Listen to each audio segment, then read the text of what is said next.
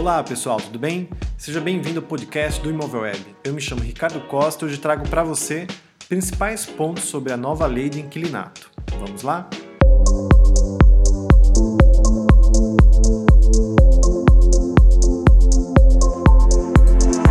E aí, está preparado?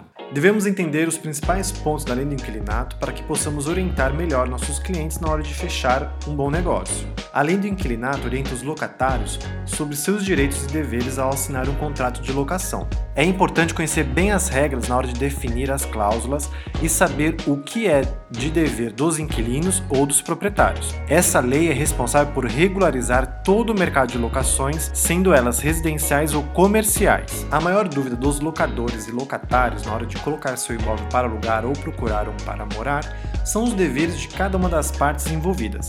Saber bem esses pontos é fundamental para que o negócio seja fechado com segurança, sem riscos para ambos. Para que você se prepare e saiba mais sobre esta lei, listamos alguns pontos que são importantes na hora de fechar e negociar com seus clientes. Ficou interessado? Então confira. Neste podcast falaremos sobre prazo do contrato, devoluções do imóvel, quebra de contrato, contrato com garantia e caução, obras feitas no imóvel, direitos do inquilino, deveres do inquilino, quando é necessária a aplicação da lei. Vamos lá? O primeiro item é prazo. Todo contrato de aluguel deve ter um prazo, que pode ser determinado ou indeterminado. Nos casos de contratos com período determinado, após o prazo ser atingido, a renovação é automática, a menos que o inquilino avise anteriormente que não deseja continuar com a locação após o vencimento da mesma. Já nos contratos com prazo indeterminado, o término é dado apenas por motivo de inadimplência no aluguel ou outros encargos. Devolução do imóvel. Em 2010, a Lei do Inquilinato alterou seu texto original, reduzindo o prazo para a devolução do imóvel para o período de, no máximo, 45 dias. Antes, poderia ser protelado por até 3 anos. Assim, como a devolução, o prazo de despejo também teve sua lei alterada, mudando de 6 meses para 30 dias. Já no caso de contrato sem garantia, o prazo para pedido de desocupação por falta de pagamento é de 15 dias. O inquilino tem direito à quebra de contrato quando é transferido para outro local por conta de trabalho. Neste caso, é necessário notificar o proprietário com 30 dias de antecedência. Por outro lado, quando o morador responsável falece, o contrato de locação é automaticamente transmitido aos seus herdeiros. Quebra de contrato. Não existe, por lei, um prazo mínimo para o contrato de locação, porém, o mais comum é que sejam definidos com prazos como 12, 24 ou 30 meses. Caso o inquilino venha quebrar o contrato com o locador do imóvel antes do prazo estipulado, deverá pagar proporcionalmente um valor com base no período faltante para o vencimento do mesmo. Caso não tenha prazo previsto em documento, pode existir um percentual definido pelas partes em contrato para situações desse tipo. Na ausência de qualquer valor pré-determinado, é possível solicitar uma ação judicial. Contrato com garantia de caução. O caução é uma modalidade de garantia permitida para assegurar o pagamento ao locador. Em geral, o valor é 3 meses de aluguel.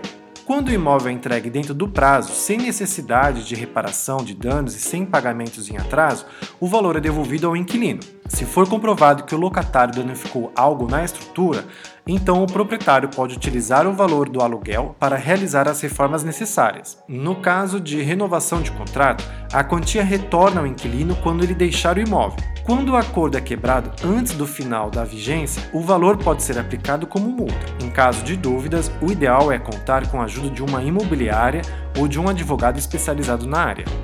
Obras feitas no imóvel. Obras, reformas e manutenções do imóvel alugado é sempre alvo de dúvidas. Afinal, de quem é a responsabilidade? Esse é um assunto que exige que cada caso seja analisado. Pela lei do inquilinato, é responsabilidade do proprietário reformas e reparos em problemas anteriores ao contrato de aluguel. Por conta disso, é tão importante a vistoria, documento que mostra todos os detalhes das condições do imóvel no ato da contratação. Manutenções com relação à estrutura e à construção também são de responsabilidade do proprietário. Isso vale para infiltrações, problemas hidráulicos e outros danos. No caso de dano causado pelos próprios moradores ou seus convidados, o reparo deve ficar por conta do próprio inquilino. Direitos do inquilino. É direito do inquilino receber o imóvel em condições de uso, sem problemas ou avarias que possam colocar em risco a sua vivência dentro da propriedade. Caso a casa ou apartamento estejam fora dessas condições, o locatário poderá efetuar a devolução do imóvel. É essencial que seja feita antes da ocupação uma vistoria no imóvel para identificação de eventuais problemas que o locador precisa resolver antes de entregar as chaves ao inquilino. É também garantido ao inquilino o recebimento do imóvel com todas as taxas de administração imobiliária e demais cobranças quitadas pelo proprietário, assim como despesas extraordinárias de condomínio, como obras, reformas, pintura, instalações e iluminação. Deveres do inquilino.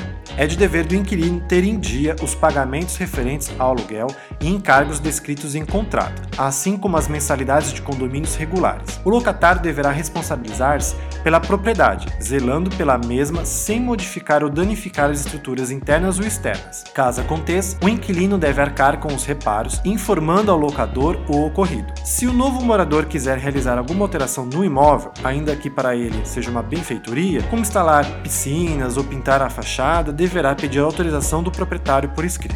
Quando é necessária a aplicação da lei? A partir do momento em que o imóvel é locado, a lei do inquilinato passa a valer.